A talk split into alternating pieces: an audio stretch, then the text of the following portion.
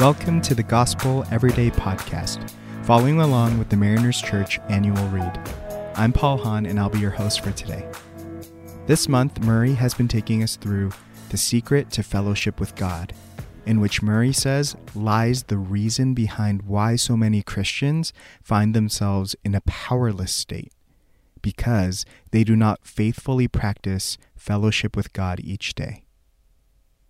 Today, we'll wrap up this month as we look at the reading from June 30th called Christ is All. The verse of the day is from Colossians 3:11 which says, "But Christ is all and is in all." I love this full verse which says, "In Christ there is not Greek and Jew, circumcision and uncircumcision, barbarian, Scythian, slave and free, but Christ is all and in all. Essentially, it's saying that when we receive Christ into our lives, when we give our lives to Him, we are all made equal. We're put on level playing field at the foot of the cross. There is neither Greek nor Jew, circumcision nor uncircumcision, slave nor free. It doesn't matter our ethnic background, our traditions, our status. Christ is for all. And not only that, Christ is in all. You see, following Jesus doesn't get rid of our identities. You know, I am still a Korean male born in California. But what does happen is that Christ should become our greatest identifier. It should inform everything it is to be a Christian how we speak and act, treat others, spend our time. Christ should be what defines all of our lives, the totality of our lives. When it comes to determining how to live my life, Jesus should be my ultimate example, and obedience to him should be my ultimate guiding principle. Murray says that the whole purpose of God's eternal plan, of the redemption on the cross, and of the King upon the throne in heaven and on earth, is that Christ be all and in all. In the salvation of sinners, in the absolution and sanctification of the redeemed, in the building of the body of Christ, in the caring for people, even in the most sinful of all people, it is these words of Paul which have authority Christ is all and is in all. So, this is a very important concept for us to grasp and to understand if we believe that this is the heart and motive behind God's eternal plan. That at the end of the day, following Christ isn't about uh, finding it in the moments like when you said I believe or got baptized. It isn't even about the ministry of the building of the church or caring for people. It isn't a what, but it's a who.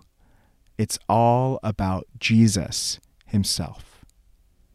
Now, all of these things are important and significant and show a life lived for Christ. But let us not allow it to replace the person of Christ. Do not let your Christian life be defined just by spiritual mile markers of when you said, I believe, or when you were baptized, or when you first served, or when you first gave, but let it be defined by the daily obedience and daily fellowship with Jesus. And let us absolutely serve the church and love and serve others, but let us do so out of an overflow of having been served and loved by Jesus as we have fellowship with Him daily. Only when we have daily dependence on Christ can we say truly that Christ is all and is in all. Murray encourages those of us who maybe feel like we fall short of this type of life, for those of us who feel too weak, too unworthy, too unreliable, that all we need to do is invite Jesus into the inner sanctum of our lives and trust Him to help us and support us in living a life that is defined by Christ. And it doesn't matter how we feel, how we're feeling inside, and it doesn't even matter how sinful we feel we are. Jesus, the friend of sinners, will happily enter into the depths of our souls and bring His light, His grace, His love, His righteousness, and His guidance. Is your life defined by Christ? Is Christ all? Is He the most important part of your life, the greatest source of your identity? And is He in all?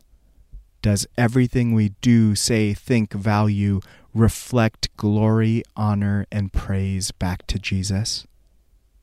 Or maybe do we even believe that we can? Is Jesus inviting you to recognize today that we need him? We we only need to surrender to him and that he and his Holy Spirit will do the work. For me, I needed this reminder today that even in ministry, even in the doing of things for Jesus, in caring for people as Jesus would, I can get distracted and get off track from the most important thing, which is Jesus himself. I can often act as a representative of Jesus, someone associated with him, rather than a close friend of his. So, what about you? How is Jesus inviting you to make Christ all and in all of your life today? Let's pray this prayer together today.